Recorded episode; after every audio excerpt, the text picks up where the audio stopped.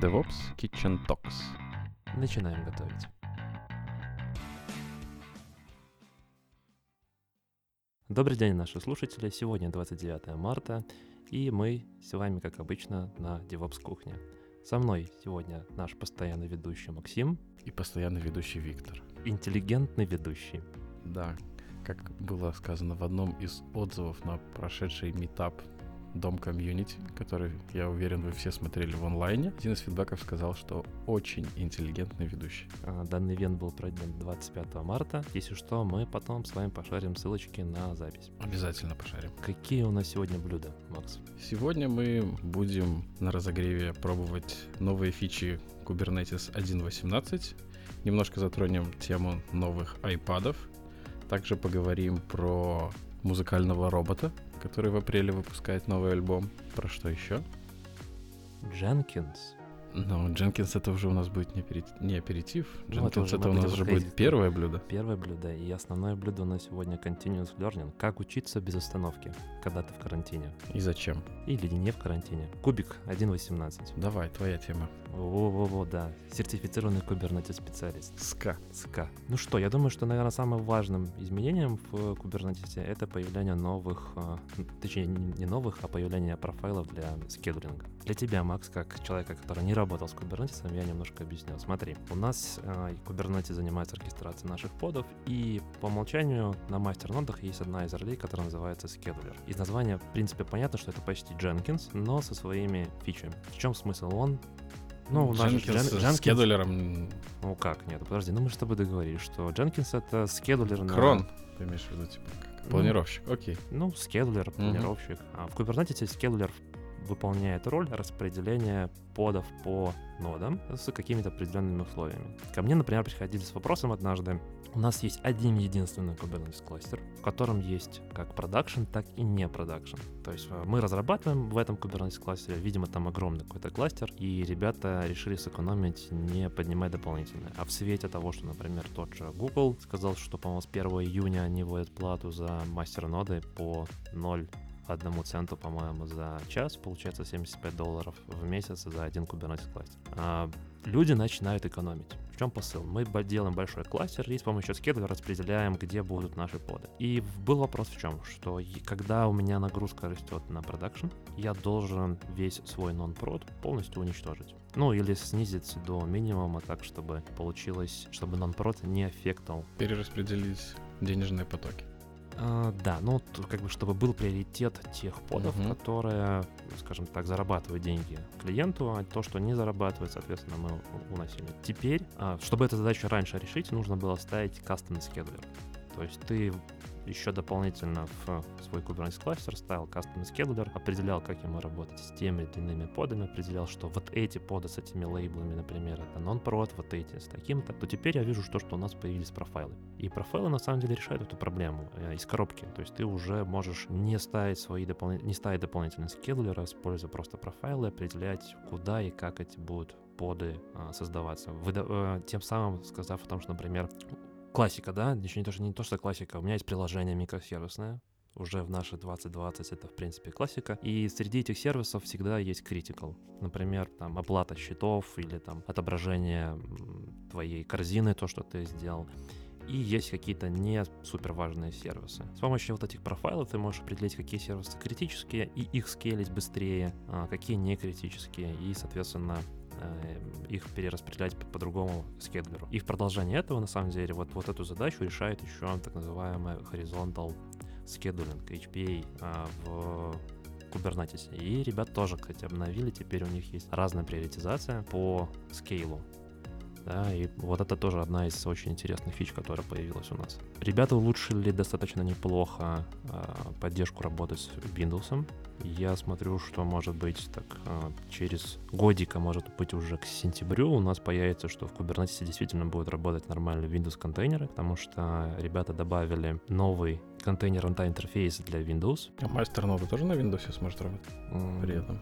Не думаю. То есть мастер все равно будет на Linux, но при этом... Ну, это классика, когда у тебя, например, тот же Puppet сервер, он был на Linux, а твои агенты, они могли быть какими года. Сейчас, на самом деле, уже можно запускать, э, создавать разные ноутбулы, Мгм. и в этих ноутбулах можно запускать как Windows, так и Linux, и, в принципе, это уже сейчас работает. Но ребята все лучше делают больше и больше упор на то, чтобы делать эту поддержку более актуальным, и вот как одно из новостей о том, что доб- добавляется Support CRI Containerd э, под Windows.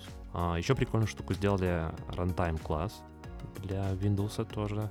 В какой-то степени это механизм runtime класса уже существовал, но его немножко адаптировали о том, что весь лот для Windows ты определяешь в этом runtime классе. То есть у тебя runtime класс определяется на уровне тоже распределения подов. И когда у тебя пода под, должна запускаться под виндой, ты, определив это поле, оно автоматически у тебя уходит в соответствующие э, ноды, где стоит у тебя винда. Ну, понятно. Еще прикольная штука. Еще штука. Еще штука. Мне Больше кажется, штук. это важно, важно, важно. Это Kubernetes дебаг. До этого дебага не было? А, Дебаг был, знаешь, какой? Ты создавал себе сам поду, в нее заходил и дебажился. Классик. Ну, А что- сейчас что стало? А сейчас у тебя появилась команда Kube- kubectl дебаг, которая, да, да, которая за тебя делает вот это вот. То же самое делает, да? Да, ну только э, раньше это был такой ход конем, ну как бы костыль, да, а сейчас это получается, что из коробки у тебя есть механизм правильный, так называемый best practice. Аляс сделали. Эм, Заменили пару строчек э, на одну, которая сразу делает за тебя всю работу в какой-то степени. Small refactoring. Оптимизация, я бы так сказал. А, Еще из того, что я вижу, что ребята добавили новую команду в kubectl, это div. Ан- Команда позволит тебе сравнить конфигурацию разных кластеров. Кластеров именно? Кластеров именно. Какой ты видишь use case? Допустим, если у тебя есть кластер для дева, кластер для Эм, Да. продакшена. Да, да, да. Э, Ну, все в продолжение того же, да, то есть у тебя есть какое-то количество серверов, э, кластеров, которые, в принципе, должны быть идентичны по настройке, не знаю, там, включенные network policy, включенные э, правила для скедулера, еще что-то, еще что-то, и ты можешь сравнивать. Ну, мне кажется, это более актуально будет, если у тебя, конечно, твой кластер не как не сервис, да, там не GKE, там и не AKS, и не Мгм. EKS, а когда ты сам его поднимаешь. А, в том числе, мне кажется, это может быть полезно, если ты поднял, э, сделал нечто, какую-то уникальную конфигурацию, потом, блин, забыл. И вот div тебе позволит потенциально увидеть эту разницу. Сделал уникальную конфигурацию. Ну, руками что-то делал, делал, делал, Ах, делал, да, а потом... за- Нехороший ты мальчик. Да, а потом баш history только используй для того, чтобы понять, что у тебя там действительно было. Самый лучший configuration management. Это бесспорно, тут я вообще не буду, не буду спорить. Но говоря о порно, iPad новый доставляет удовольствие или нет? Я вчера, ты знаешь, готовясь к нашему выпуску, Ты готовился к выпуску? я готовился к выпуску, Не верю. такое, такое бывает, а, включил самый потрясающий обзор iPad. Тот коротенький? Да, на две минуты. Мгм. Для наших зрителей, я думаю, не Ставим ссылочку. Да, ставим ссылочку, но тем не менее попробую описать. Ролик. Я его включил и на другую вкладку переключился. Слышу какая-то тишина, там какой-то звук, коробка открывается, что-то еще происходит, никакой музыки, никаких слов. Думаю, что это? Переключаюсь, смотрю, чувак просто без слов. Открыл коробку, достал iPad, показал, достал прошлого поколения. Такой же, один в один, вот, вот просто один в один. А, только получается, что добавили вторую камеру и сенсор этот лидар Мгм. и все. Даже процессоры одинаковые. Но вот народ пишет, что процессоры вообще один в один. Только ядро одно включено дополнительно. Разблокировано. Разблокированы. Разблокированы. Как, как, как, как ребята из GeForce сделали, когда 2080 а, представляли, а потом... м, Ну, там такая же ситуация Ну, получается. так много где делают. В России, например, двигатели ограничивают мощности для того, чтобы они под норму проходили. Для того, чтобы за них дорого платить не надо было. Ну, это... распространенная я, я бы практика. сказал, бы, это не только в России. а, Если мы говорим вот про такое разблокирование в автомобильном промышленности, то Volkswagen, например, вся группа, чем отличается Audi там от а, Шкоды, да, потому что где- кое-где может быть один и те же материалы, все одно и то же. Ну, материалы, окей, ладно. Но функционал, начинка, мозг один и тот же, только в Audi он включен, ты за это заплатил, а в Шкоде тебе нужно поехать к правильным людям, и они тебе тоже это включат. Вот здесь то же самое. Новый iPad 2020. Разблокированное ядро. Как Звездные войны, да? Звучит. А, ну, ты, Новая империя. ну, ты знаешь, я на самом деле смотря... Ну вот у тебя есть iPad. Да. Он, я так вижу, 11-дюймовый, да, не двенашка. Ну, Нет, 13 нет. там почти, да? 12,9. Та- Да, там 13 и 11. А что ты не взял 13 себе? Э, Я брал iPad. На самом деле, э, детально расскажу use case, когда мы перейдем к нашему основному блюду. А хорошо, детальнее потом. Окей. Но если мы посмотрим развитие iPad сейчас, да, Сейчас не было развития. клавиатура выйдет в мае, очень интересная. Клавиатура, да, да. И вот э, я знаю, что Максим собирается покупать себе Mac тоже, и он Ну, подумывает, подумывает, да. ну, смотря на все... кризисы. Нет, не кризисы, смотря на технику от Apple, которая напротив меня сейчас стоит, да, подумывает о том, чтобы откусить от яблочка. свой кусочек лакомый. Да. Так вот, э, Mac Air. Если честно, если тебе не нужно, если ты не собираешься программировать на iPad, точнее, на- Программировать на iPad не приходило пока в голову. А можно будет? Хотя там, смотри, там же можно 4К видео даже рендерить. думаю. М, И все там работает. э, Я тебе скажу больше. Там скорость э, рендера будет быстрее, чем на Air. Сто процентов. Э, Есть э, проги, я себе даже поставил, посмотрел, чуть поигрался. Они реально работают, ну, просто идеально. С такой скоростью, что даже Mac Pro может кое-где, скажем так, Уступить. да. Ну так может нам на этом девайсе и наши подкасты монтажить. Эм, Ну, покупай себе iPad. Я тонко подвожу тебя к тому, что Я у тебя есть все для монтажа.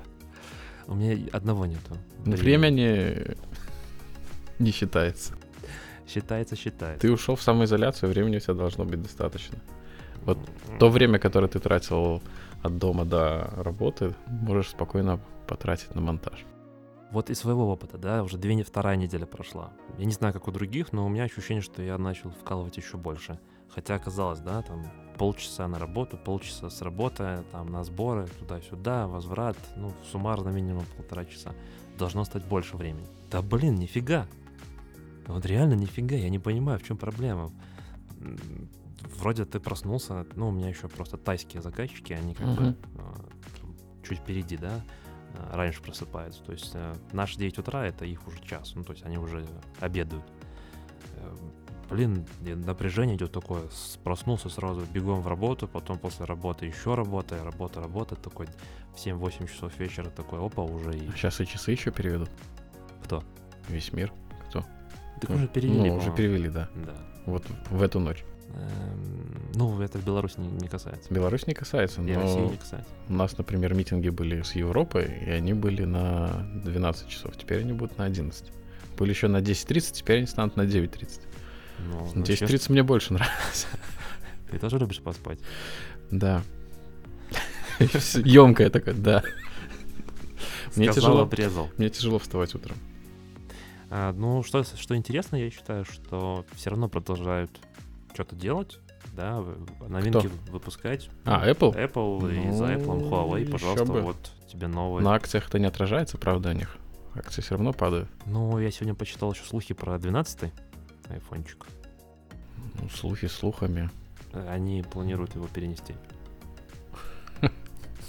Я расстроился. Что-то все, все переносит. Окей, клавиатура выглядит очень классно и очень интересно. Когда только появлялись планшеты, было непонятно, для чего нужны эти устройства, да. И все говорили, мы переизобретем использование э, работы с такими девайсами. Типа теперь тыкайте пальцами. Мгм. Ну да, на первой презентации, когда только iPhone выходил, да, и все же пользовались раньше стил- стилусами для телефонов.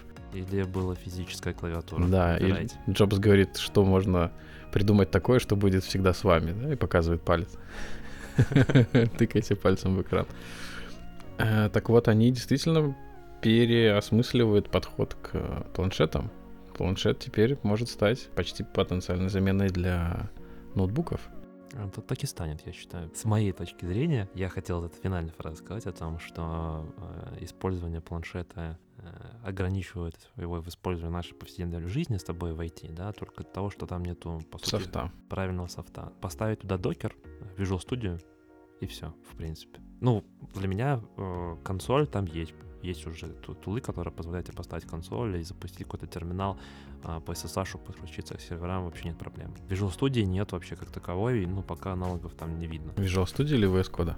Э, VS Code, без разницы, какого-то хорошего IDE, которая позволит тебе писать и редактировать код. Можно, конечно, пользоваться клаудными, Cloud9, например, да, но мне кажется, пока еще не до конца так развили, чтобы все это работало. Вот если реально запустят докер, то вот это будет революция, дальше почти любой софт будет уходить э, в iPad и запускай. Ну, ты же понимаешь, что для того, чтобы запустить докер, нужны просто определенные фичи по изоляции процессов доступными.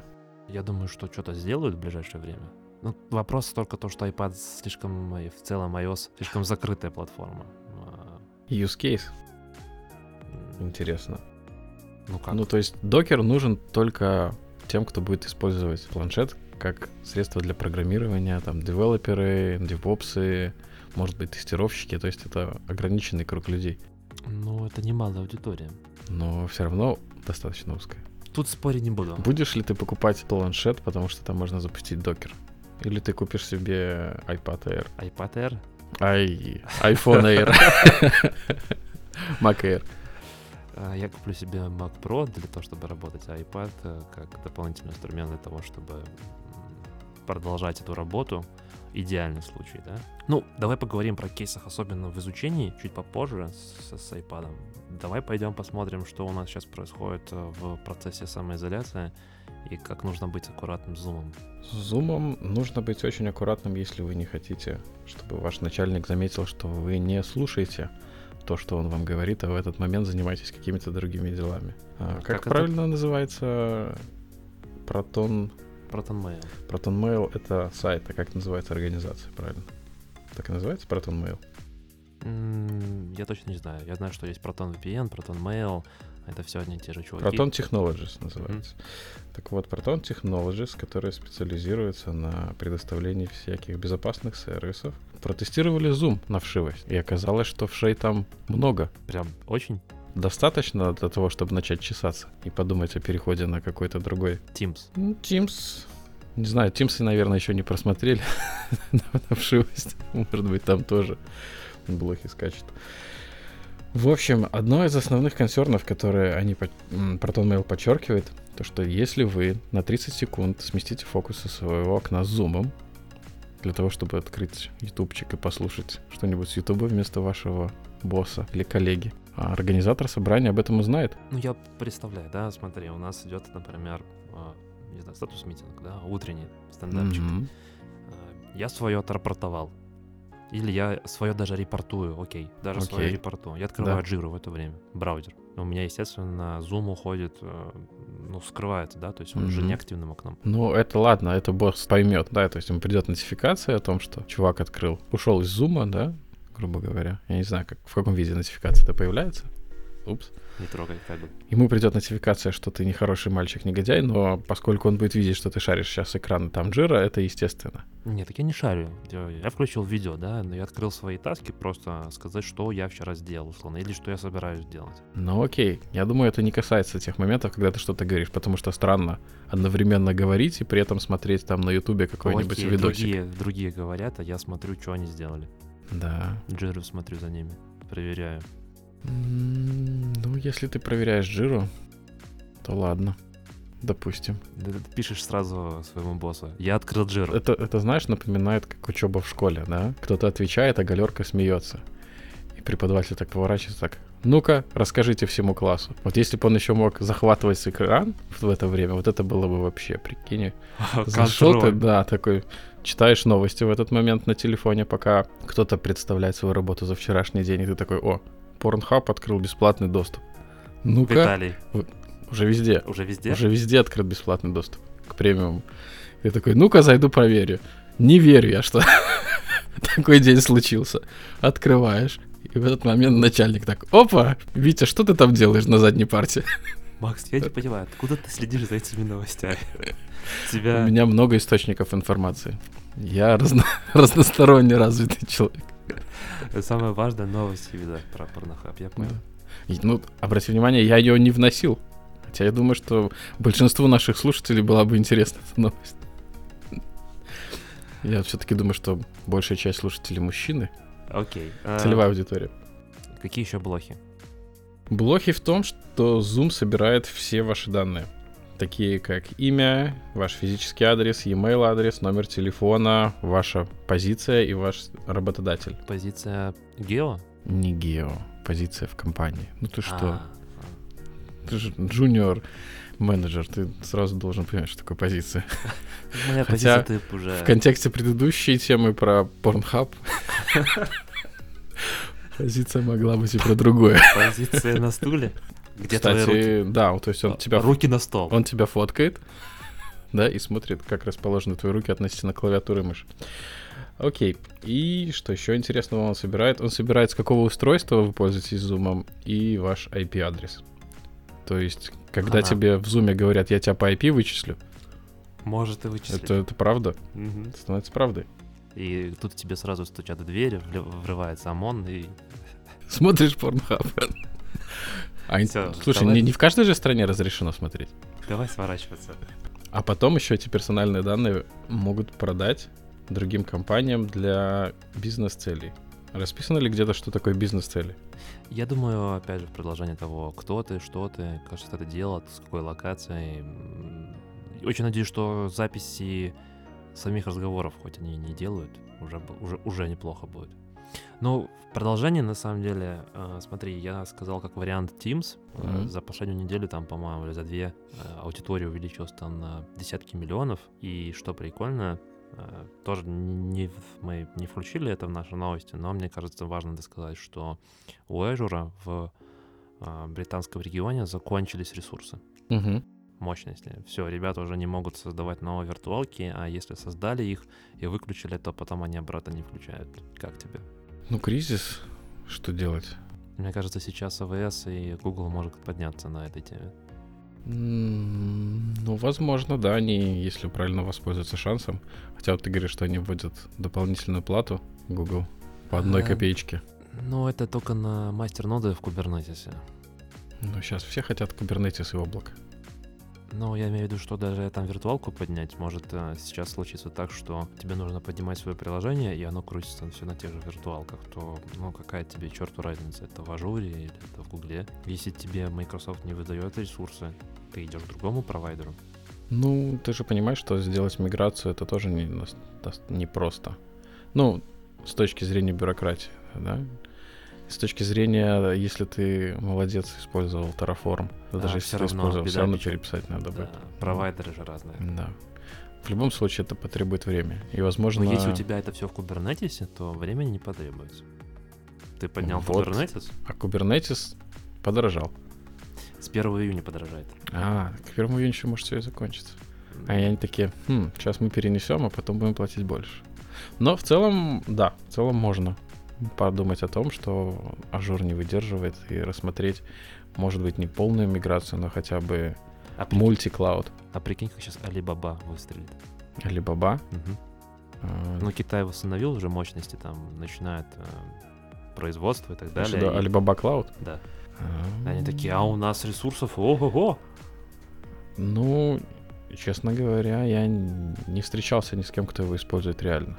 У тебя был опыт работы или, может, ты слышал среди коллег какие-нибудь беседы о том, что они используют Alibaba? Ну, я А не либо работал пока еще с... э, Ну, хотя вот в данный момент я, конечно, работаю с азиатским регионом. заказчик. АПАК. Да, но мой заказчик использует все равно Google GCP. Мгм. А, Но мне кажется, для Китая в целом Alibaba это очень серьезный рынок. Вот прям очень. Ну, возможно. Возвращаясь назад к Zoom, я не рассказал про еще одну интересную штуку. А, Zoom на маках поднимает локальный серверок, на который можно подключиться, в котором есть уязвимость, и можно к нему подключиться удаленно и посмотреть, что происходит. Ну, короче, подключиться к камере владельца мака. Посмотреть, что происходит в комнате. Ну, хана, все. Я только на Тимсе. Я думал, ты скажешь, я заклеил камеру. Нет. Не могу найти, ты знаешь, на самом деле не могу найти нормальной заклеивалки для на маке. Плюс э, у мака... Пластырь? э, ну, смотри, ты А когда... что, в маке нет такой классной штуки, типа, чик, и камера закрыта? Вот как у меня в Hewlett Packard. Вот когда ты откусишь яблоко, ты, ты поймешь, что такое трутон и постройка под яркость помещения. А, Ишь ты, ишь ты про что? Трутон на всякий случай. Ну, я понял, он через камеру там смотрит. Ну, там не камера, там возле камеры есть сенсор, который смотрит твое освещение и регулирует э, цвет, цветовую. Залепи только камеру. Ну, в смысле, сделай такой ползунок, который только камеру будет закрывать. Я даже не вижу, где эти сенсоры находятся. Вот в чем проблема. Ну, ты не видишь, ты ж не инженер, который разрабатывал Mac. Те, кто разрабатывает, могут сделать с учетом всеобщей паранойи. А ты же помнишь, в первом выпуске мы с тобой Да, обсуждали да, да, за да, да, сколько? да. 8 евро? А, 8 евро в месяц, да. А, Делиться с персональные данные. Вопрос, ви- стрим с твоей видеокамеры будет ли относиться к персональным данным? Мне кажется, это немножко глубже, чем персональные данные. Смотря какой поток идет. Окей, Витя, что ты будешь делать, если заказчик скажет, что Zoom — это наше все? Обезопашивать себя как ты будешь?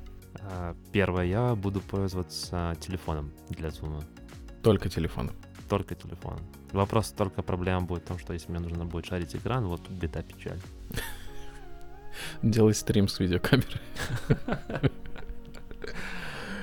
Зайдешь ли ты в Zoom через Facebook? Но, судя из статьи, ребята говорят, что Facebook покупает все. э, и ваши данные, которые есть в зуме. Вашу локацию, позицию, ваш IP-адрес и прочее. А дальше это уже уходит уже не за 8 долларов. Да, дальше с тобой не делятся. И еще один совет.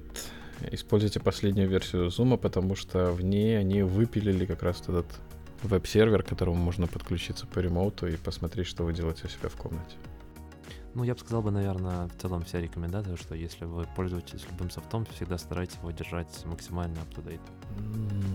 Ну, это хорошая рекомендация, но иногда бывает, что ты обновляешься, и у тебя все падает сразу. Замечено больше за Microsoft, поэтому с Teams рекомендация может не всегда работать. А в Teams на самом деле встроенный механизм апдейта, и ты даже не замечаешь. Он обновляется примерно как эм, Chrome. То есть однажды ты не поймешь, почему у тебя не запустился Teams. Да. Прикольненько. Максим, любишь ли ты музыку? Я на самом деле гопник. Я слушаю гопник, да. Ну, я не знаю.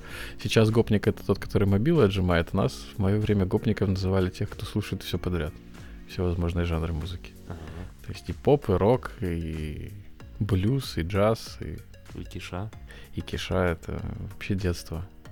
Это Киш One Love. К сожалению, на концерт не попал. С горшком? С горшком, да. Зато на Арию сходил. Но я думаю, ты спрашиваешь в контексте того, когда я начну слушать музыку, написанную роботами. Да. Ну, наверное, не раньше апреля, когда я смогу купить на Spotify новый альбом от робота Шимона. А он еще его будет продавать? Ну, не знаю, я думаю, да. Если они с туром поедут, Нет, ну... не за бесплатно ж. Смотри, мне кажется, Spotify будет требовать подписку. А ну можно же, в принципе, пользоваться бесплатно. Там рекламу будут вставлять, и нельзя переключать треки там много раз. Ты слушал вообще его композицию? Нет. Ну, ты даешь. Давай мы попробуем.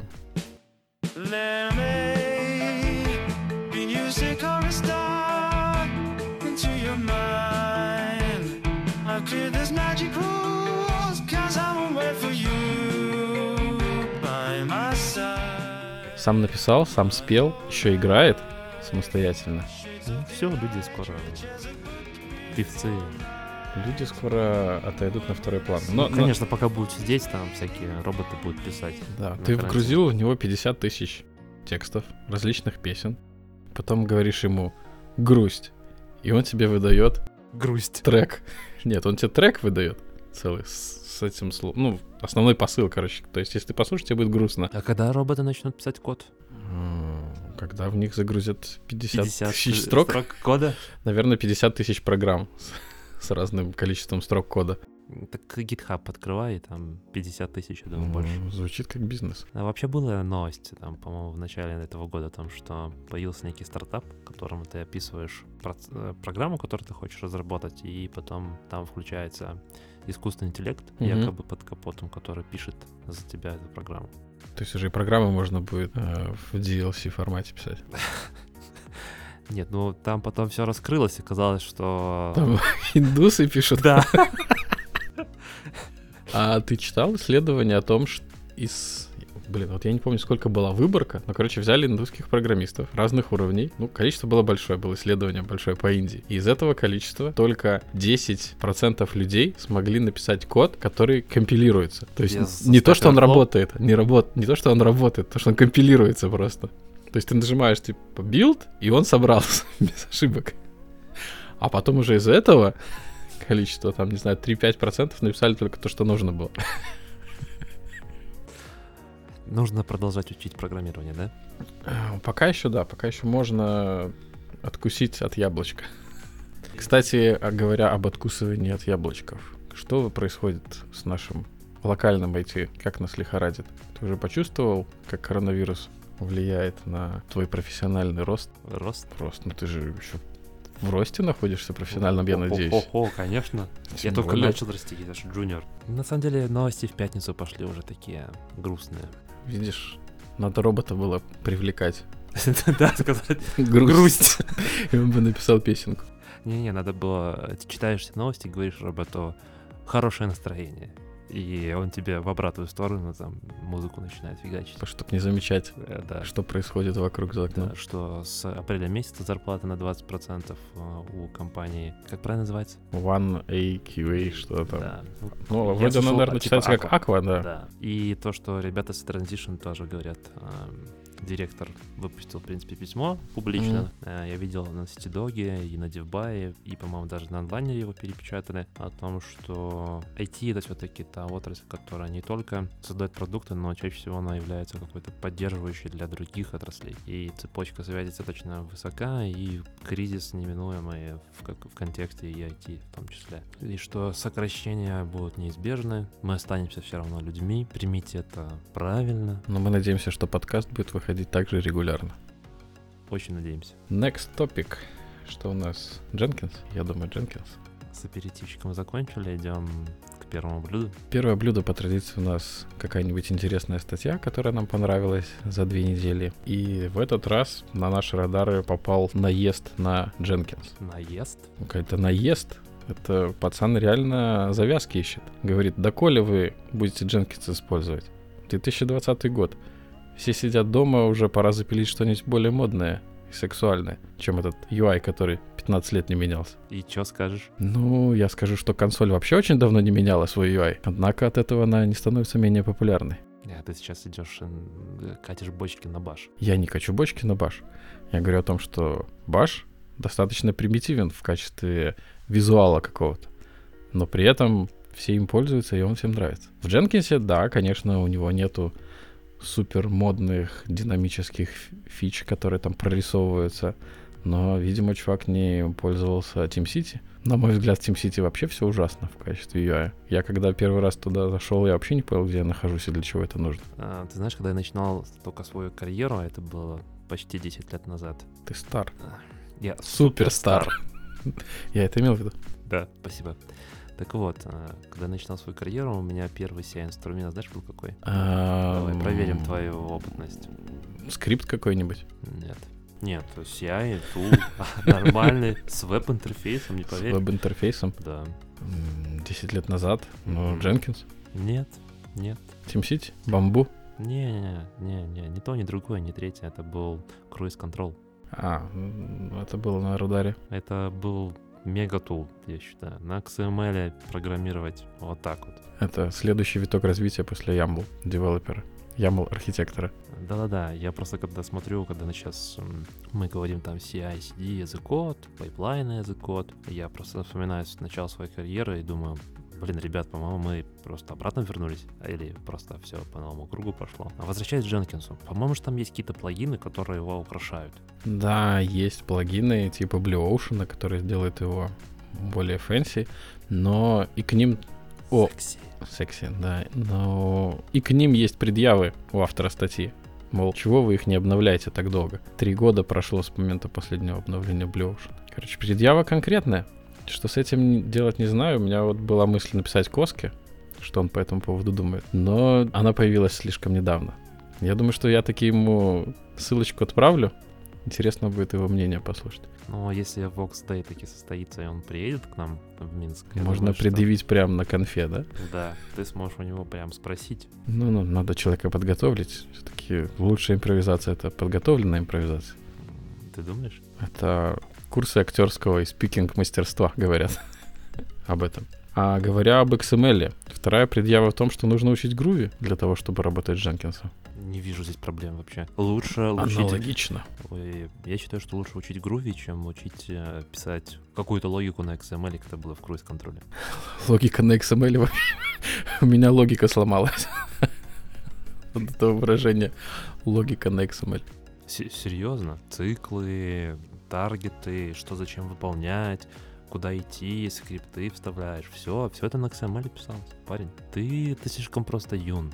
Я, да, но при этом я поддерживаю твою позицию, что не вижу ничего зазорного в том, чтобы выучить груви. А если ты настолько слаб, ты можешь использовать Groovy DSL, в котором у тебя будет просто написано слово stage, и ты описываешь, что ты хочешь делать.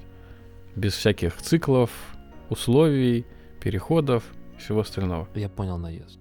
Он просто YAML developer. Скорее всего, мне так кажется. И он, кроме YAML, наверное, ничего не знает. Да. В крайнем случае, даже если ты не можешь осилить DSL, ты можешь просто накликать, что ты хочешь делать. Это ты имеешь в виду Simple Job или... Freestyle job. Freestyle job? Да. Зашел, тыкнул, написал свою башевскую командочку. Одну. Одну. МКДИР. RM-RF. Самая лучшая команда. Да, звездочка. И все. В принципе, ты красавчик.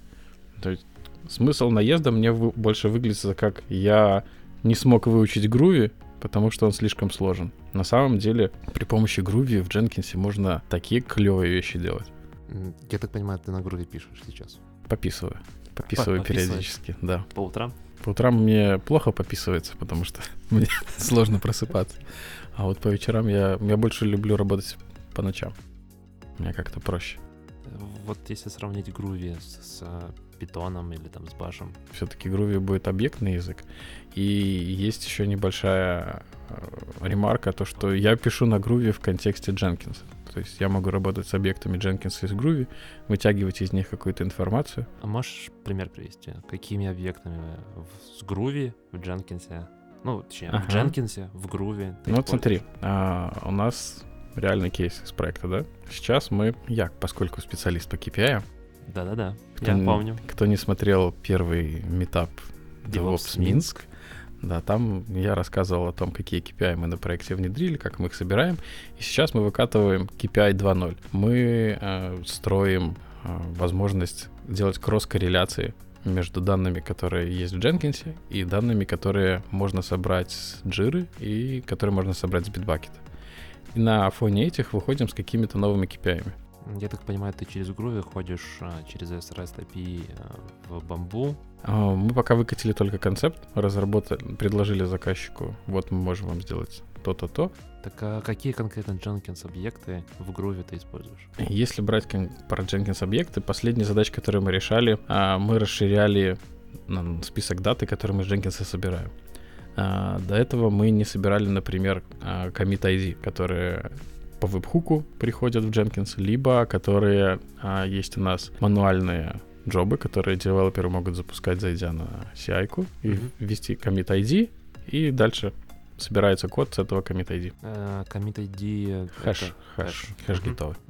Мы до этого не собирали эту статистику. Зачем мы это делаем? Есть у нас подозрение, что девелоперы не могут локально репродюсить pipeline у себя, потому что у нас часть пайплайна собирается на Linux, часть собирается на Windows. Мгм. А они не могут это репродюсить, поэтому они заходят на Jenkins, вводят хэш комита, который они хотят собрать, смотрят, собрался он или нет, после этого собира... делают pull request, и опять этот же хэш комита прогоняется по всему нашему пайплайну. Мы хотели найти, где у нас есть такие дубликаты, чтобы их, ну, оценить масштаб трагедии, скажем так. А, я понял, все, мне кажется, то есть... э, а, я не понимаю, собирается ли у меня. Я беру свой хэш комит и запускаю.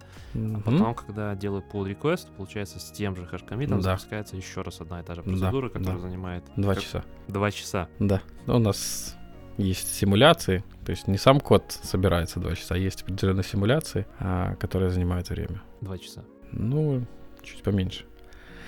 Короче, если вы послушаете, как мы оптимизировали CI, на 500%. на 500%, да. Потом нам добавили симуляций, которые эту оптимизацию немножко порезали. Вот. А также, например, мы собираем информацию о том, как джобы у нас были за- затриггерены. Есть много возможностей, как ты можешь запустить джобу. А, в частности, наша статистика показала, что у нас большинство, слава богу, запускается при помощи веб-хуков. Это у нас 70%. Уже неплохо. А, уже... Нет, 70 это я старин делал, не 70, 60. 60% запускается с помощью веб-хуков, 30 это у нас мануальные. То есть зашли руками, запустили, Зачем? ну, чтобы проверить, что у них собирается код. А, вот эти вот... Да, э, да, да, с- да. Я понял. Ну, плюс там есть еще и команда девопсов тоже разрабатывает какие-то джобы, заходит, тестирует что-то. И новые пайплайны, когда пишутся, тоже запускают. Ну, 30% я бы, конечно, хотел, бы, чтобы было поменьше. С этим я к заказчику и пришел. Но пока как есть. Плюс есть а, таймер, естественно, джобы по расписанию. Мгм. И плюс есть upstream ы. Допустим, у нас... Стримы это что? Допустим, у нас есть какие-то nightly джобы, Мгм. а, и она из себя изнутри запускает еще 5 под собой я других джоб. Ну, то есть одна по скедлеру, просто обычному. Да. А дальше она просто... Мгм. Если брать более конкретный интересный use case, была у нас а, такая схема. Нужно было счекаутить репозиторий для того, чтобы сохранить, чтобы веб-хук был целостный в Jenkins. А, то есть, допустим, ты триггеришь build, но если ты при этом не чекаутил никакой репозиторий, у тебя не создается внутри SCM-объект со ссылкой на этот репозиторий. И в следующий раз, когда прилетает веб-хук, Jenkins не может найти, какую джобу тебе запустить. Поэтому Звучит как бага. звучит как бага, да. А, поэтому approach был э, счекаутить код в любом случае. При помощи Groovy можно было просто создать этот объект без того, чтобы выкачивать код. А, то есть ты создал эмуляцию того, что у тебя... Как будто ты счекаутил. М, То есть Прикольно. Groovy позволяет делать очень много фишек. И доставать очень много метрик из э, Jenkins. Насколько сложно Groovy освоить? Если есть какой-то опыт программирования до этого, то Groovy не, не сложен в изучении абсолютно. Но опять-таки, мы в контекстах Jenkins. Нужно будет полазить по мануалам, посмотреть, какие объекты есть в Jenkins, какие у них есть методы, параметры, но это не rocket science. Окей. Бэкапы. То, что я делать не люблю, поэтому я тут не авторитетный источник, но автор говорит, что нет одного подхода к тому, как делать бэкапы, что он изучил весь интернет и не нашел ни одного best practice solution, как это делать. Ну, тут можно сказать, что нет действительно никакой серебряной пули.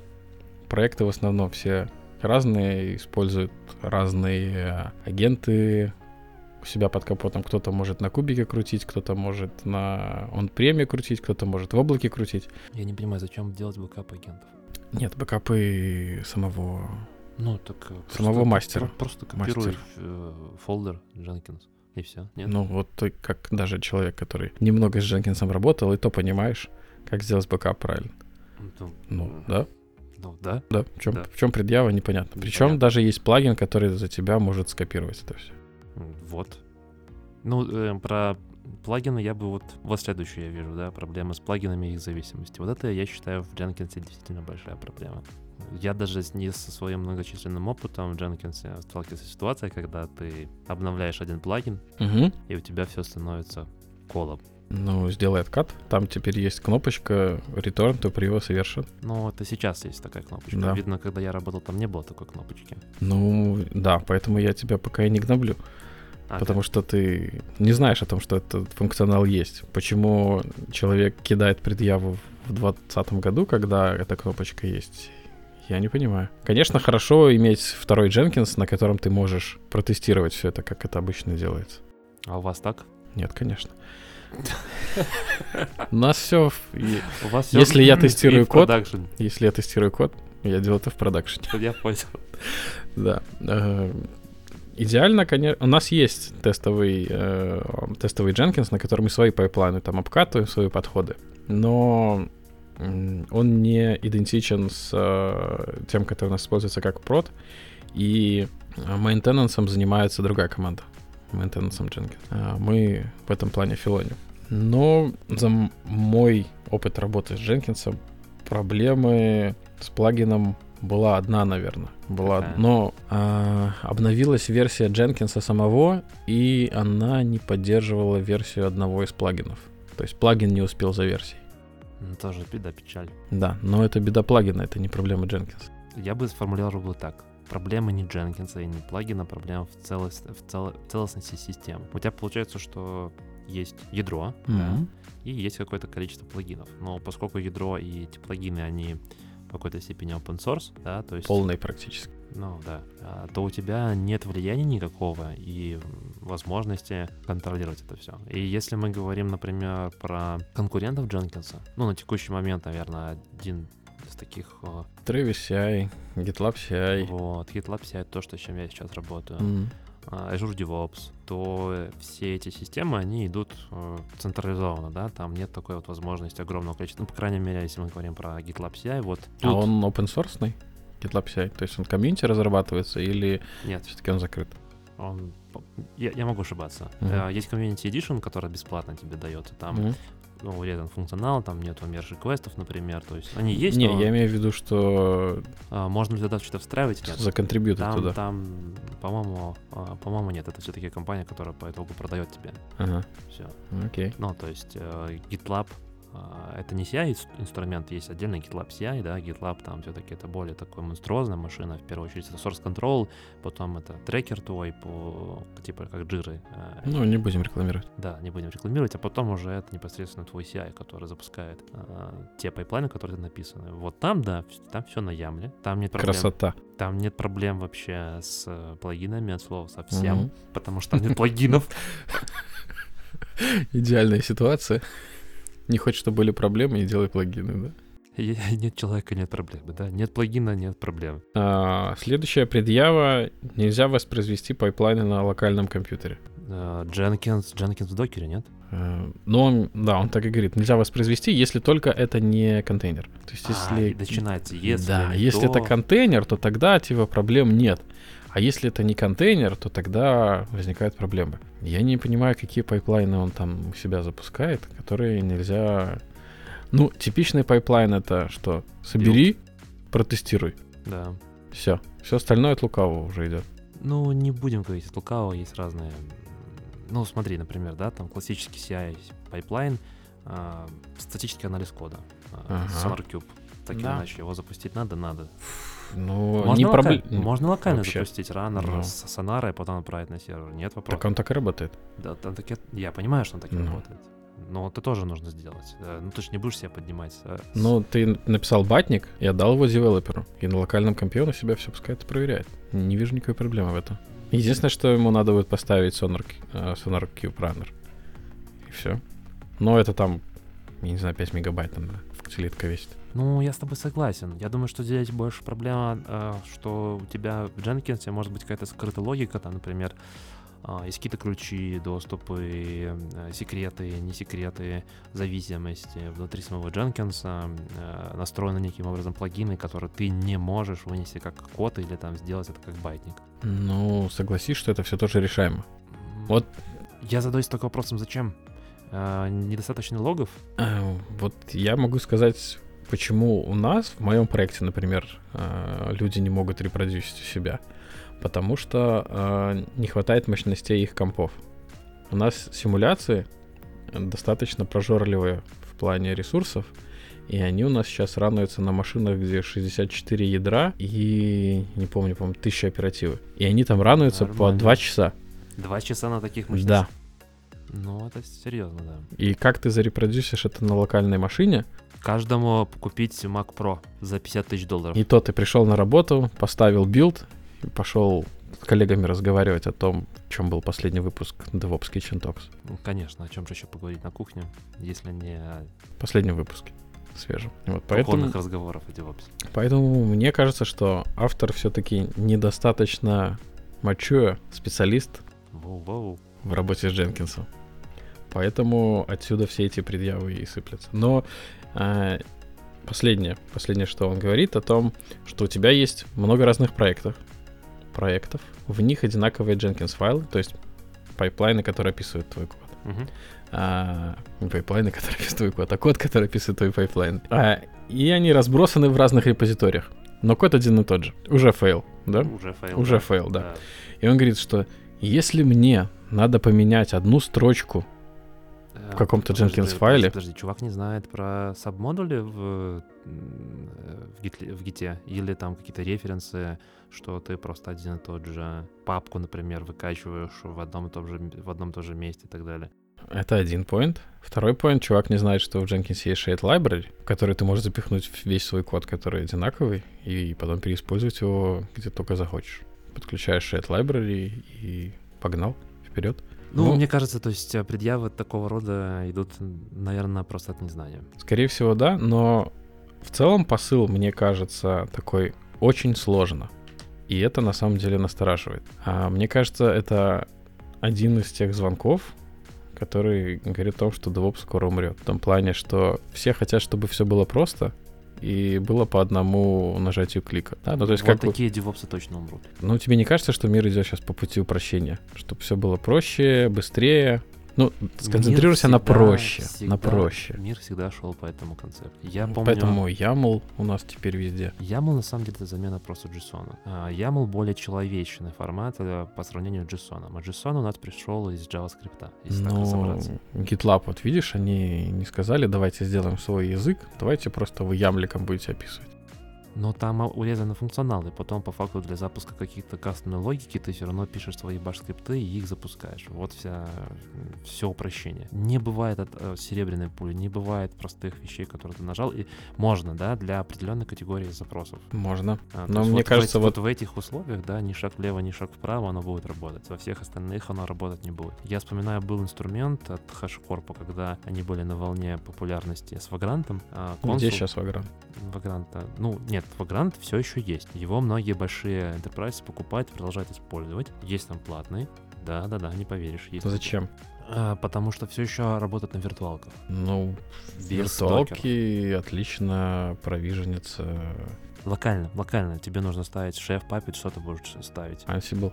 Ансиблом будешь поднимать в VirtualBox виртуалки? Нет, виртуалку ты не поднимешь. Ну вот. Ну, Vagrant... Хотя, Нет, можно все, я не спорю. Можно попробовать, да. То есть, э, но нативно Vagrant существовал именно для того, чтобы быстро поднимать какое-то количество виртуалок, внутри них дальше подключать какой-то провиженный инструмент типа Ansible и так далее. Это- история не в этом. История была в том, что HashiCorp пытались придумать CI-инструмент тоже, некую штуку, я уже не помню, как называется, которая а, создавала было... HCI.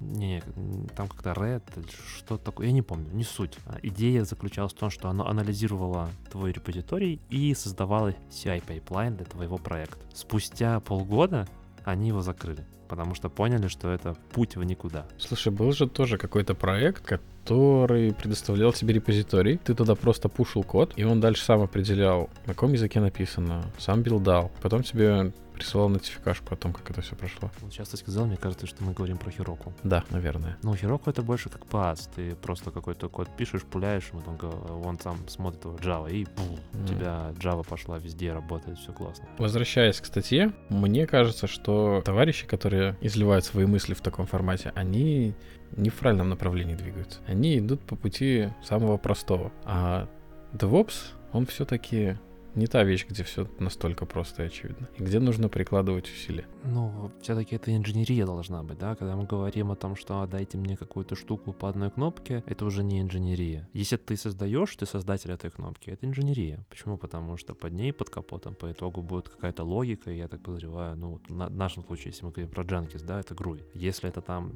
Окей, даже GitLab CI тот же. Это будет YAML, там все равно будет логика. И иногда, ты знаешь, там тоже непростые есть вещи. Да, в Ямле я вот недавно посмотрел 10-минутный ролик по Deep Dive в Ямл. Там есть достаточно прикольные штуки. Да, По якорей да. назначение. Да, Очень прикольно. Есть, есть очень крутые вещи, которые так просто они как бы непонятно, неизвестны. Первое, первый негатив с ямом, когда начинаешь работать, ой, гребаные пробелы. Пробелы, да. Да, ну это, Ты за пробелы или за табы? а, по-моему, проводилось исследование на Stack Overflow. там, Ты уходишь от вопроса.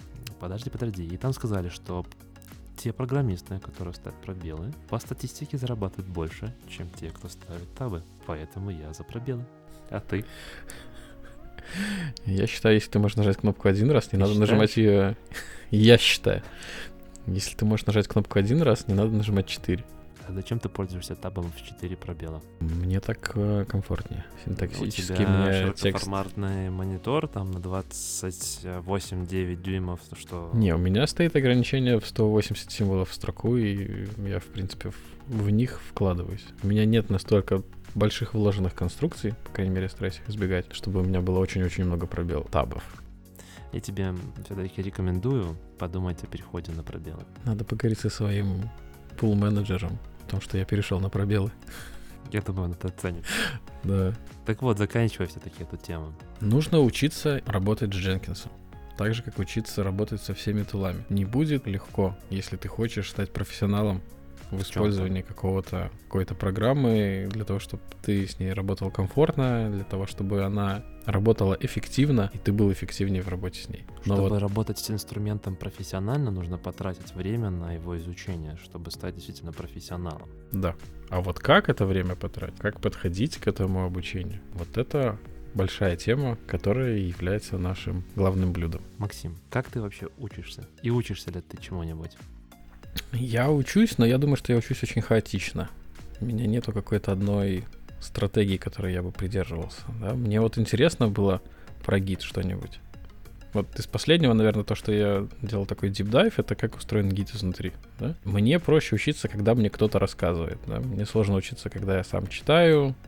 А, Я мало запоминаю информации из того, что я прочитал. Я могу не понимать, я могу перечитывать там, по 5-6 раз одно и то же и все равно не понимать. Мне проще улавливать на слух, когда кто-то объясняет. И То есть ты любитель подкаста, э, как и наши обожаю, слушатели. обожаю подкасты, да.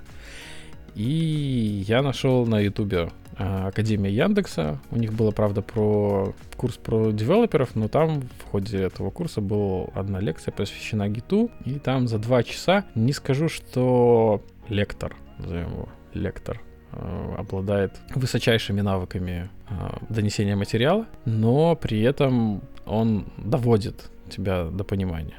То есть у тебя откладывается структура, как работает, структура гита, как он работает, как связаны между собой комиты, working tree, блобы внутри гита. Это откладывает. Я предпочитаю видеоролики, видеоматериалы.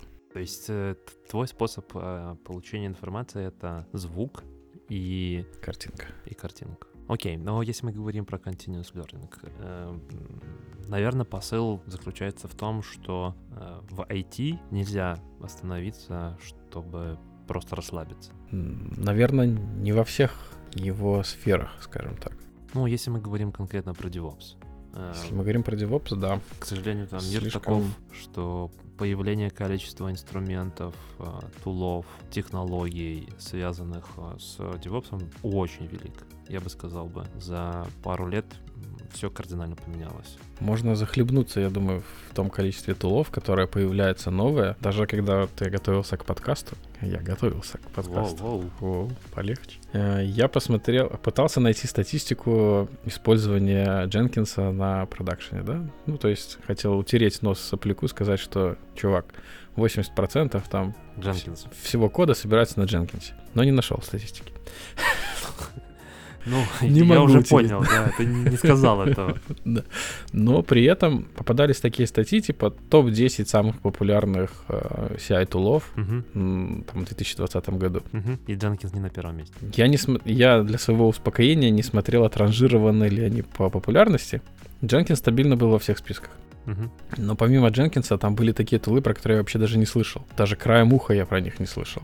А они входят в топ популярных тулов. То есть очень все быстро развивается в отрасли.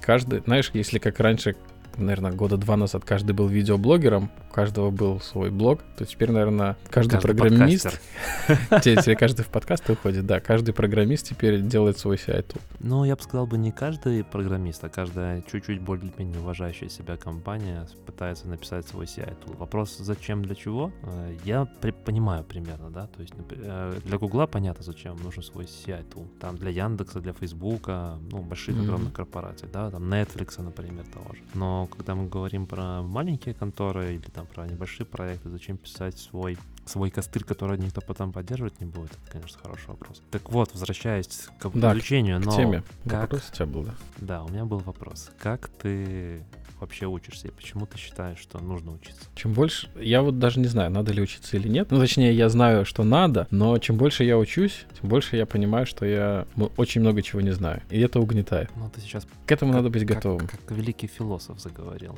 Есть во мне такая черта, да. М, Да. Чем больше я узнаю, тем больше я понимаю, что ничего не знаю. мгм. Ну, А это я автор? просто вернул. И автор надо погуглить. это из народа изречение. Вот, поэтому это немножко угнетает, но при этом, чтобы оставаться на волне, нужно постоянно изучать какие-то новые технологии. Безусловно, есть какая-то база, про которую ты любишь говорить, без которой далеко не уйдешь. Фундаментальные знания, называю, или матчасть. А, Но она более-менее статичная, и ее, в принципе, можно один раз выучить, и тебе этого будет достаточно.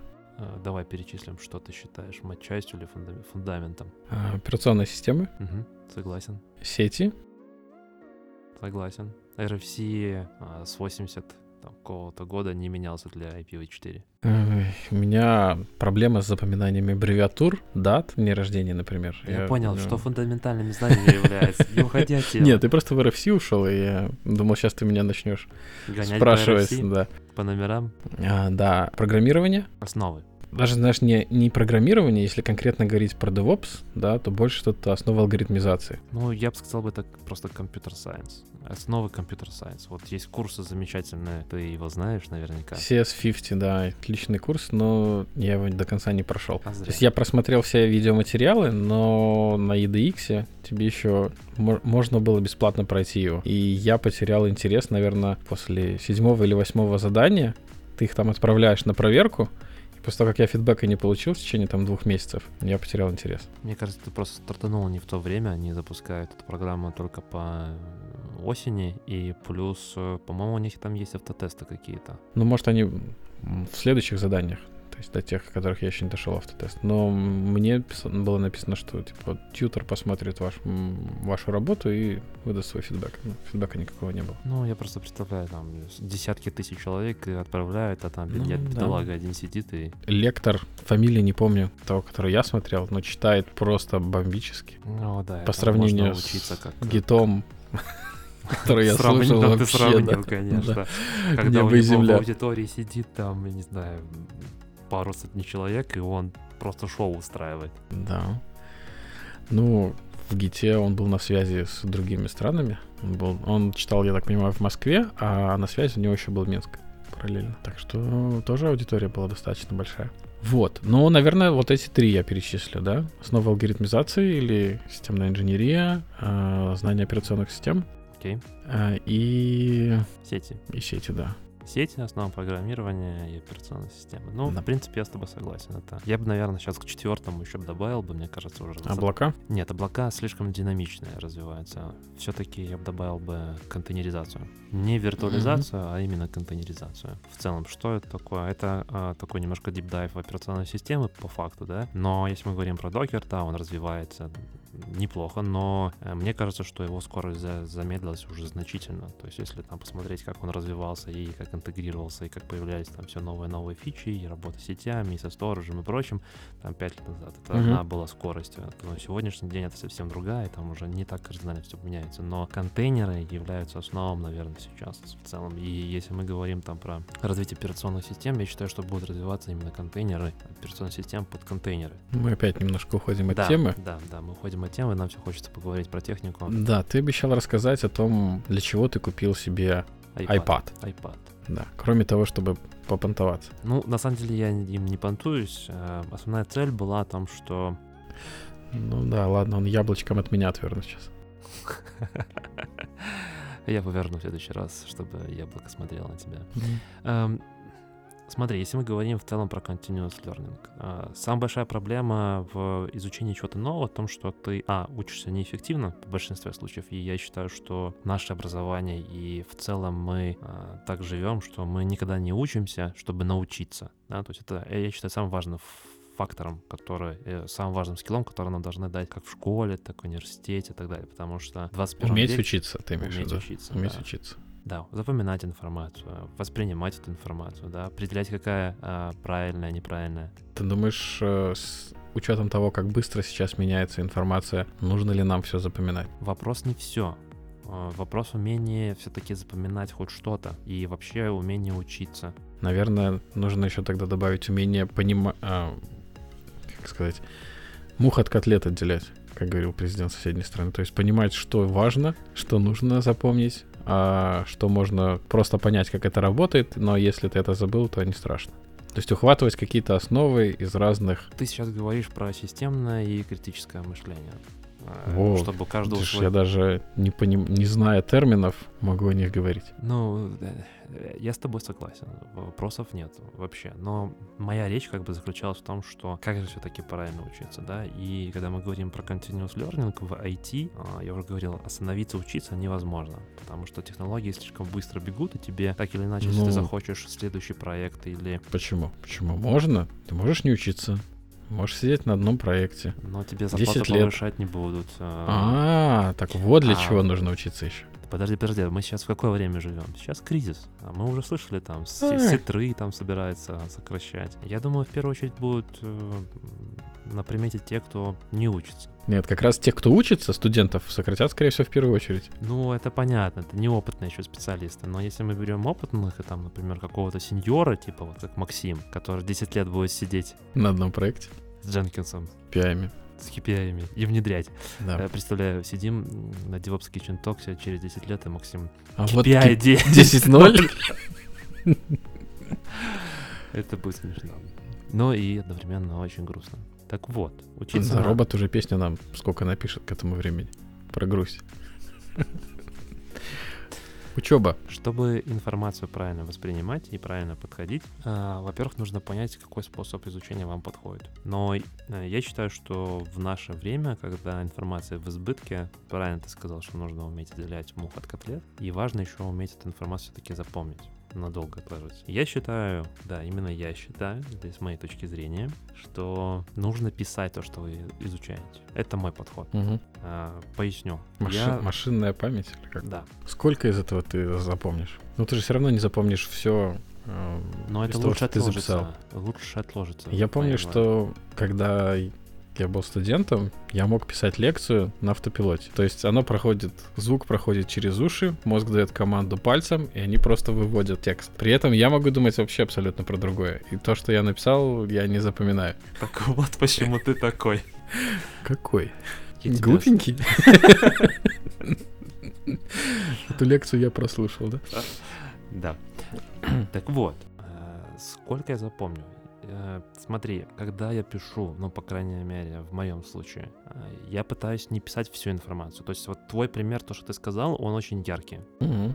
показывающий то, что не нужно записывать всю информацию. Нужно сначала критически подумать, какая информация тебе важна и что именно ты хочешь запомнить. Быть угу. в режиме осознанности того, что да, вот сфокусировано, вот это важно сейчас, да, и ты записываешь только то, что важно. Хорошо, ты, допустим, начинаешь изучать какой-то новый тул. Да. Как тебе понять, что здесь важно, а что не важно?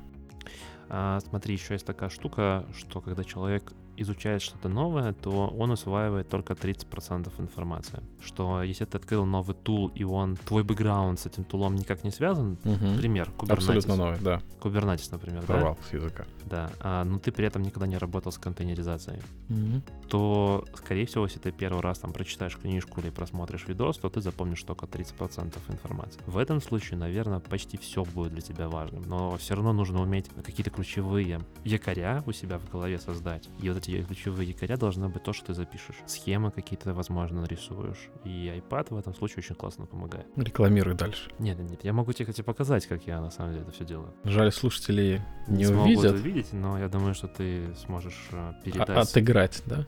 Да. Восхищение. Вот возвращаясь к вопросу, почему тогда ты взял маленький iPad? А потому что его удобно вот так вот положить, и у тебя получается как А4. Э, ну, точнее, не А4, ну... Там же меньше, чем А4. Ну, половина. Ну, дай это уже подержать. Да подожди, тогда я открою. Ну вот, например, Но. это... Это ты писал? Да. Без увеличения, ну просто очень мелко написано. Ну, смотри, там я увеличиваю обычно. Ну, Мгм. во-первых, я обычно делаю вот так вот в таком вот режиме. Во-вторых, э, чаще всего у меня Ага. с увеличением. Ну, почерк у меня, да, там не очень, Врачебный. да, врачебный. Но вот так вот. И сердечко в конце. Ну, это жена. Так кто писал? Нет, я писал. а А Она ты что, не видишь? оценила? Не, нет, ты что, не видишь, насколько потом красивее почерк стал? Или это доктор номер два? Ну, по факту тебе iPad помогает заменить э, Ручку с бумагой. ручку с бумагой. Но Ну, фишка вот, например, ну, если мы говорим в целом про конспекты, в чем важность конспектов? Раньше я все свои конспекты вел в OneNote. Но в OneNote, во-первых, э, когда ты печатаешь, ты не осознаешь. Ты же печатаешь, да, кто Да, ты сказать. печат- да. Мгм. Ты не осознаешь то, что, ну, как бы оно не добавляет тебе разницы в слове, да, у тебя везде просто это какие-то нажатия на клавиши, и клавиши не отличаются друг от друга. И ты вот недавно рассказывал, когда ты сертификацию проходил, о том, что у тебя пальцы сами помнили, куда нужно нажимать. Это команды, которые ты повторяешь множество Ну, раз. так я, возвращаясь к своему примеру, не, неосознанном написании, Мгм. точно так же ты можешь неосознанно, ну, то есть набирать текст, но при этом думать о чем-то другом. Можешь. Но когда ты пишешь, рисуешь, ну, идея конспектов больше не то, что ты записываешь там слово в слово, да, а Мгм. именно а, какие-то схемы себе вырисовываешь, там, связи, например, или какую-то логику, да, там, не знаю, дерево, да, в а, гите ты вырисовываешь Мгм. и показываешь, где чего. А, Это добавляет тебе понимание, то есть вот ты Визуализация. через себя эту ты, ты, ты сам ее делаешь, эту визуализацию. А, вот я тебе там встречно задам вопрос. Пример, пример, да? Р- работа сердца. С твоей точки зрения, что будет лучше усваиваться человеком? Готовая уже анимация по работе сердца или Текст. нет, картинки в разных фазах, да, открытие клапана, закрытие и со стрелочками, куда кровь там идет. Синенькая, Мгм. красненькая, да? Ну, для меня, как для человека, который все глазами больше воспринимает, Мгм. конечно, видеоряд был бы более нагляден. А более запоминательный? Я думаю, в моем случае более бы запомнился мне. Потому что как... А, я думаю, ты понимаешь, к чему ты ведешь. Когда ты смотришь на готовую картинку, тебе не нужно самому додумывать, какие процессы происходят. Правильно. Вся суть а, continuous learning и в целом вот изучения то, что нужно пропускать ту информацию, которую ты усвоил через себя. И желательно, чтобы, когда ты изучаешь, чтобы ты думал не то, как ты рассказал про свой пример, что ты через слух, через свои уши и в мозг отправлял сигнал, ты дальше просто писал, по сути превратился в робота без осознанности, без думания. И вот конспекты, ну в моем случае конкретно, помогают в том, чтобы делать э, вот эту штуку. Еще важный такой момент. Есть классная книга, я крайне ее рекомендую всем нашим слушателям. Если вы хотите стать, скажем так, но хотите научиться учиться, то вот эта книга первая, это ну, топ, топ-1, который нужно прочесть. «Думай как математик» называется. А автор книги в целом рассказывает про способы изучения информации и так далее. И она приводит в пример, по-моему, да, там точно женщина-автор, надо будет посмотреть, как зовут. А, На имена у меня не такая хорошая память, надо тренировать. А, смысл в чем? В том, что когда мы думаем, что прочитав книгу, потом ее пролистав и почитав еще раз, это добавит нам запоминание, нет, нифига. А, нужно написать сочин... ну не сочинение, а свой конспект, потому что ты прочитал, не открывая, не, пере... не перечитывая, не вот ты смотришь, да, вот прочит... не быть вот этим роботом, который через себя пропускает и писать, а то, что ты именно непосредственно запомнил. Вот просмотрел ты ролик, 5 минут, 10 минут, там 20 минут, да, чаще всего, как сейчас у нас идут все эти, там, Linux Academy, Udemy и Ну, прочее. потому что сложно сконцентрироваться больше там Да, да, 20 да, да, минут. Вот. А, закончилось видео, и ты должен не нажать Next Play, Мгм. а записать конспект, что в этом ролике было и как именно ты эту информацию понял. Не на текст там на А4, да, там огромный, но в целом, э, чтобы это не превратилось просто в поглощение информации. Мы живем в том мире, когда мы информацию то поглощаем, не умеем ее не систематизировать, не анализировать и ничего, да, и э, мы можем даже читать, как ты говоришь, читать там книжки целые, да, ну, И думать при этом про что-то другое. и не понимать, что-то написано. да. Особенно, когда описание идет чего-нибудь. Ну, Не вот. диалог. И момент, когда ты остановился и потом попробовал записать, это намного эффективно будет. Первое, первое время это очень тяжело, и мне до сих пор тяжело, да, хотя я вроде как так уже стараюсь делать достаточно давно, пару лет минимум. Ну, ты запись, получается, должен сделать после того, как ты все просмотрел. Или во время того, как ты смотришь? Ну, лучше после. Можно Мгм. возвращаться к тем моментам, которые там, если, например, показалась какая-то схема, ты хочешь ее там один в один воспроизвести, да, переписать себе. Но тут, опять же, да, сколько ты уловил этой информации. То есть, ну, это, грубо говоря, как упражнение для себя, да? Это не упражнение, это как способ изучения. Для того, чтобы ты лучше запомнил. Да. Окей, хорошо. Я вот еще слышал про такой подход, когда если ты не понимаешь, не разбираешься в чем-то, но хочешь разобраться, попробуй это кому-то объяснить. То есть ты должен создать а, ну, там приводилось на примерах простых, там, буквально, допустим, как заварить чашку кофе, да, и ты расписываешь, как бы ты это объяснял какой-то аудитории, которая там, например, никогда ни про кофе не слышала, ни про кофемашины, ни про всевозможные способы. И так вот раз за разом, вычеркивая ненужное, прогоняя этот один и тот же материал, ты, во-первых, и сам разбираешься уже, ну, как в этом анекдоте, да, тупые студенты третий раз объясняю, сам уже понял. Есть доля правды и в таком подходе. А, Смотри, как этот подход очень коррелирует тем, что я сказал. Ты получил какую-то информацию, ты ее пропускаешь через себя, ты ее записываешь. А запись это способ ее воспроизведения. Если ты ее воспроизводишь голосом, ну то есть кому-то еще дальше доносишь ту же информацию, которую ты условно получил, но со своим, конечно, каким-то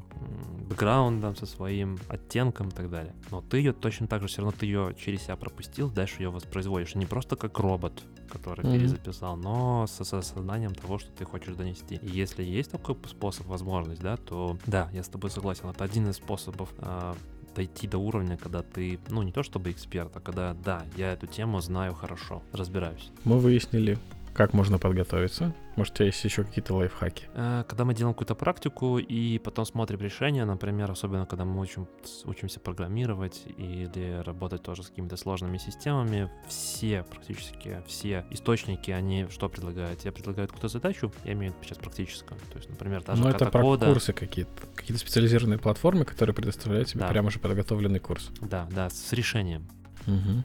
а, то идея в чем заключается? В том, что нет ничего плохого посмотреть решение, но э, проблема, что мы потом не возвращаемся повторить это решение. Что я подразумеваю? А, не знаю, пример, да? Нужно написать э, циклы сортировку массива пузырьком. Мгм. Ты не знаешь, ты учишься, ты посмотрел решение, э, глянул на него, запустил, работает.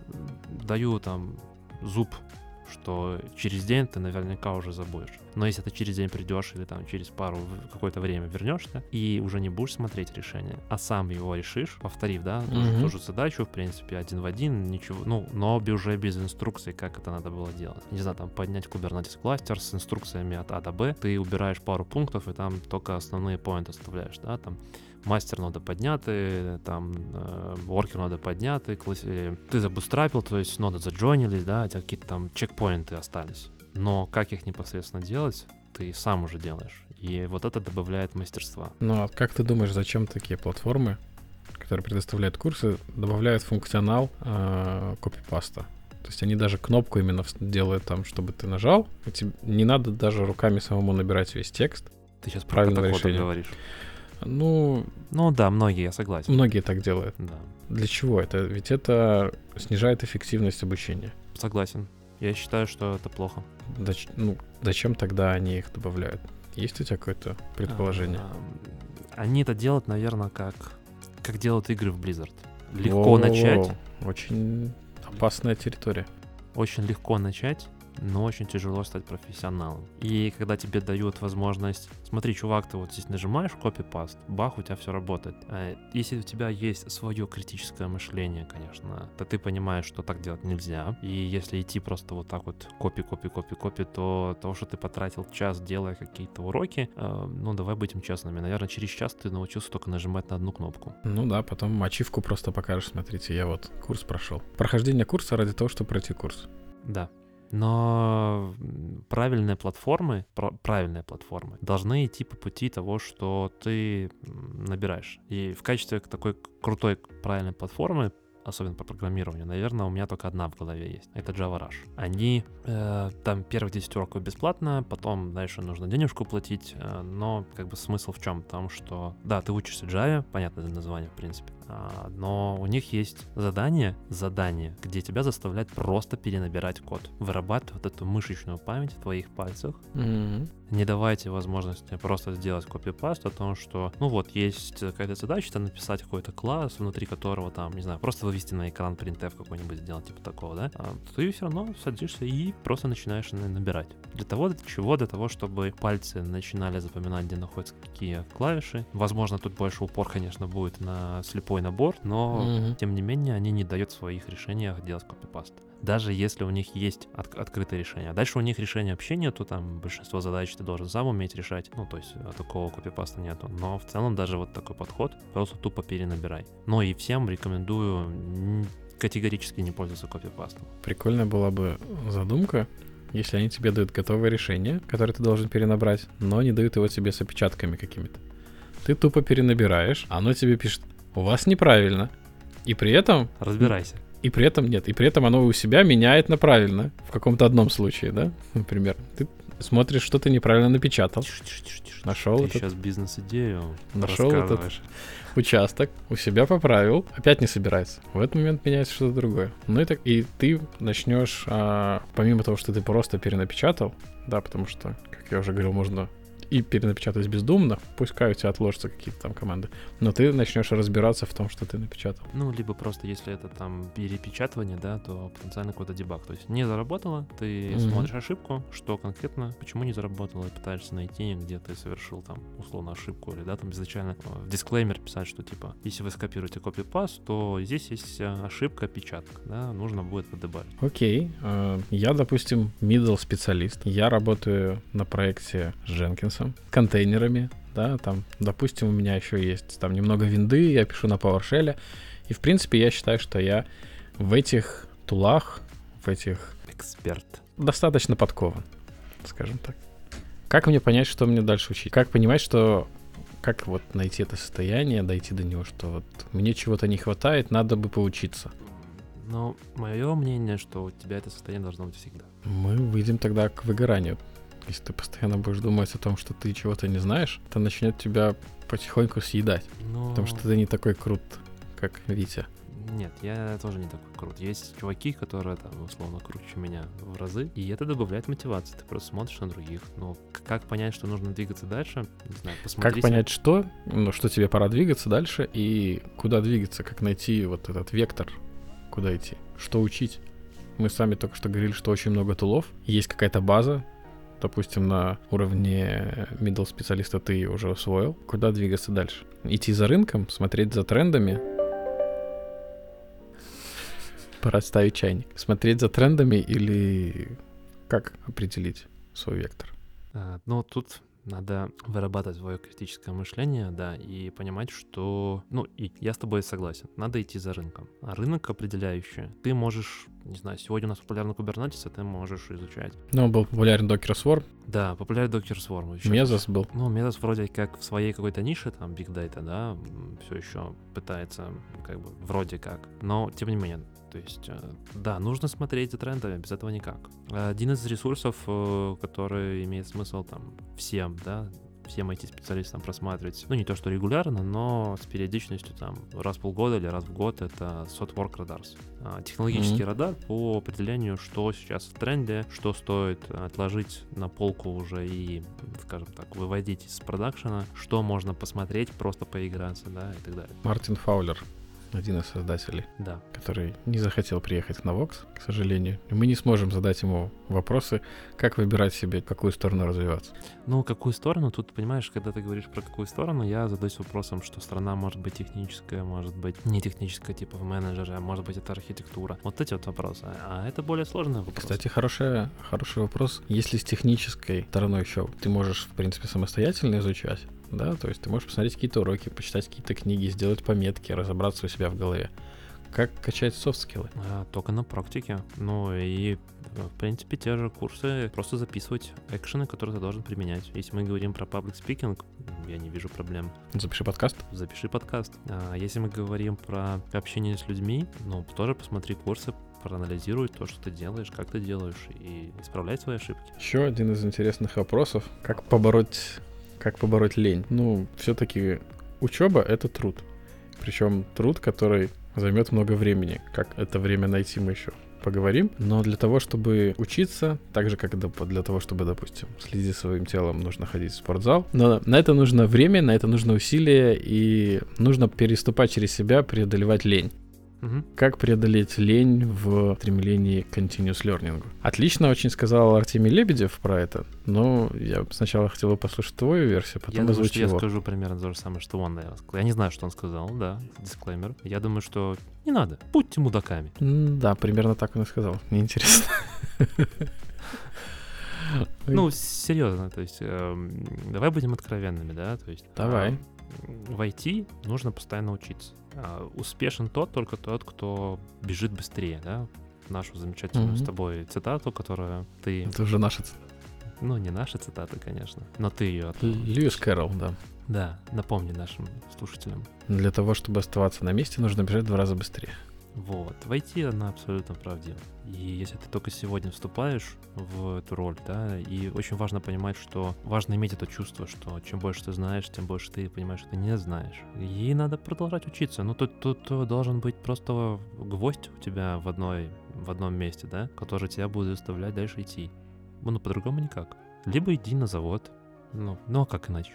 Все в твоих руках. Хочешь быть успешным, хочешь быть профессионалом. Если ты уже достиг какая-то ступенька по Маслоу, наверное, одна из последних, да, общее признание.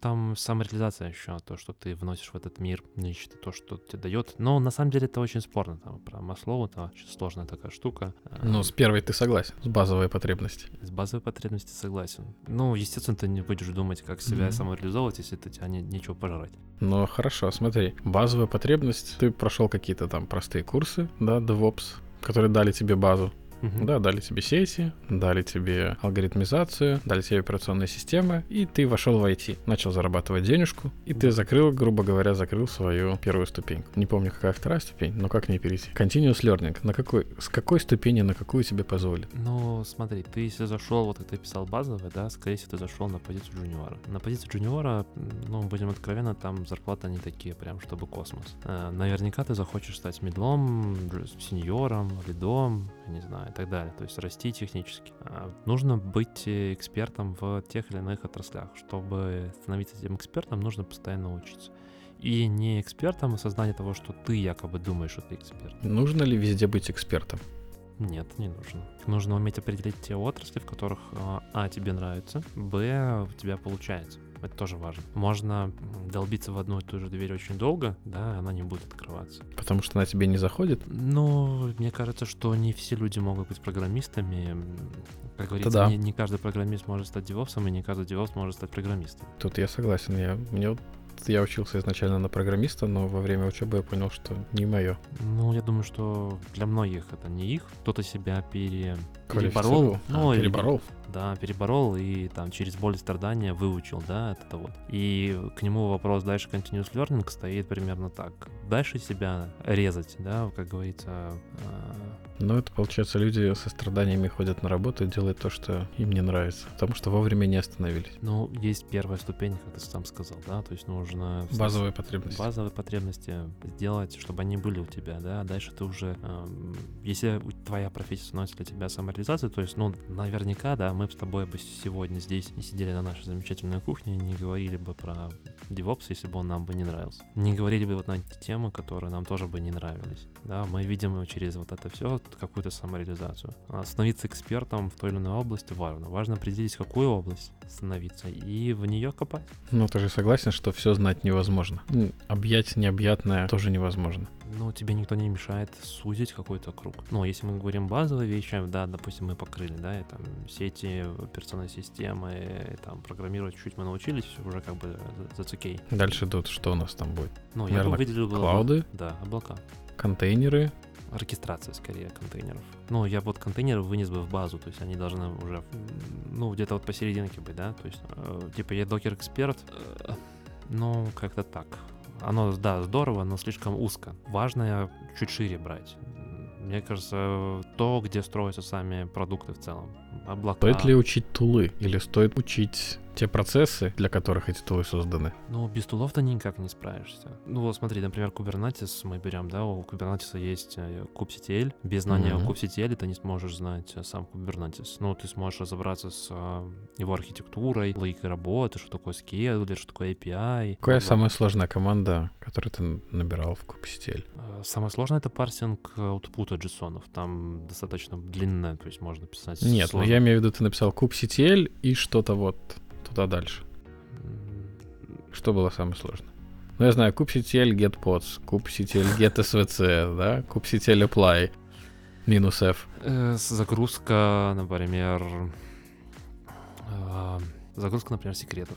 Ну, смотри, э, чит-шит, вот этот вот, Мгм. который, в принципе, он есть. А, Самое, наверное, длинное, самое сложное, это там все эти дебаги проходить. В принципе, они там в какой-то степени выписываются в одну и ту же ступеньку. Но я сказал учить kubectl с расчетом того, что ты понимаешь, как он работает. Ты знаешь вот этот вот чит-шит, который, в принципе, там ну, не очень большой, но в то же время он достаточно богатый на команду. И дальше ты усложняешься там JSON парсером. GQ, потому что когда оно тебя выплевывает достаточно большие аутпуты, тебе нужно их там распарсить и выделить то, что непосредственно нужно. То есть, например, тебе нужно там взять все поды с каким-то лейблом, и которая там загрузка процессора или с какими-то лимитами или еще что-то. Ну вот, э, чуть- чуть-чуть посложнее, чем сам базовый запрос. Или тебе нужно создать роль биндинги, э, биндинги пресс. Воу-воу-воу, хорошо, мы уже углубились в Kubernetes. Давай вернемся назад к теме Continuous Learning. Время — самое важное, что у нас есть, и его постоянно не хватает. Как найти время на то, чтобы проходить новые материалы? И где эти материалы лучше всего проходить? Читать книжки, смотреть э, видеоролики? Как понять, что ты уже прошел материал, и тебя можно отправлять в свободное плавание? Самопроверка как? Как ее сделать? Как организовать? Ну, смотри, ты задал сразу много вопросов. Давай начнем Давай начнем время. с времени. Да. Время нужно выделять просто. Берете календарь и в нем записывайте. Здесь и сейчас я буду учиться. Столько-то времени, там, два часа, например. А если приходит жена, зачеркивает и говорит, здесь мы едем в магазин. А ты говоришь, жена, ты хочешь новое платье? Она говорит, ты мне купишь новое платье просто. Нет денег, жена, я, я должен повысить себе зарплату. Чтобы повысить зарплату, должен выучить что-то новое. Чтобы выучить что-то новое, мне нужно время. Крутись как хочешь. Но мы едем в магазин. Ну ладно, мы отошли от темы. А, Давай время. доставку закажем. Зачем ехать в магазин? Заплатим. Закажем онлайн. Wildberries привезут домой. Ральф Лорен. Хорошо. Ничего себе у тебя зарплаты. Жена хорошо получает. Тем более, да, жена говорит, Сильно. зачем тебе? Ну, Зачем тебе? Ты, я сама себе могу купить платье. А ты пошли со мной в магазин. Ну, мы отвлеклись от темы. В очередной раз.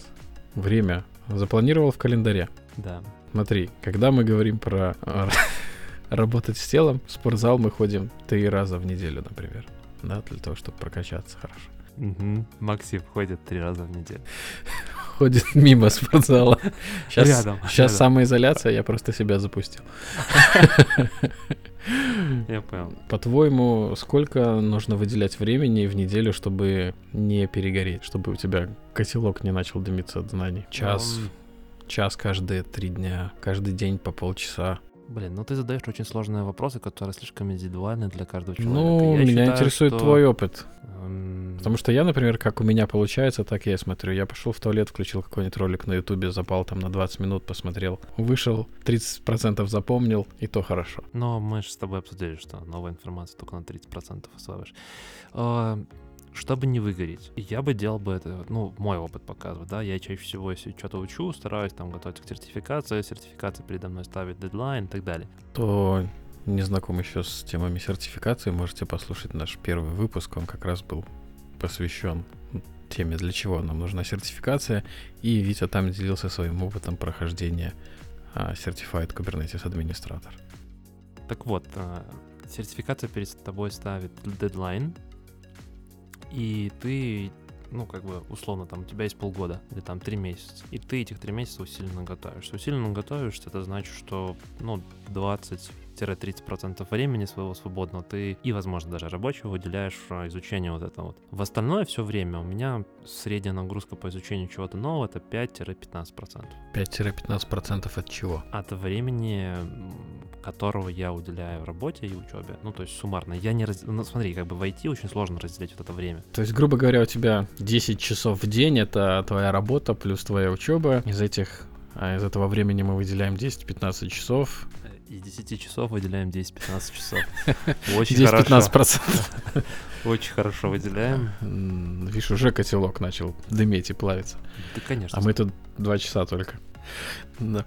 То есть полтора часа каждый день? День это дня по-разному бывает. Но в целом стараюсь, да, наверное, там 5% минимум выделять. То есть полчаса чего-то нового посмотреть. По-разному, да? То есть нет какой-то структуры, что вот понедельник я точно должен там часик посидеть, почитать свежую главу. Вот так и есть, когда я готовлюсь к какому-то дедлайну по какому-то конкретному продукту. Ну, чаще всего это связано с сертификацией, например. Или же, если я учусь в группе, да, помнишь, я говорил о том, что social learning, когда ты не учишься один, а ты учишься с кем-то, чему-то, проходишь согласно плану какой-то материал, то это больше мотивирует. М, Точно так же, как мы с тобой готовимся к подкастам, да, мы не просто Да. приходим, там, накидываем, начинаем что-то говорить, но мы еще и готовимся. Ну, пока что, да, пока готовимся. Еще не профессионалы.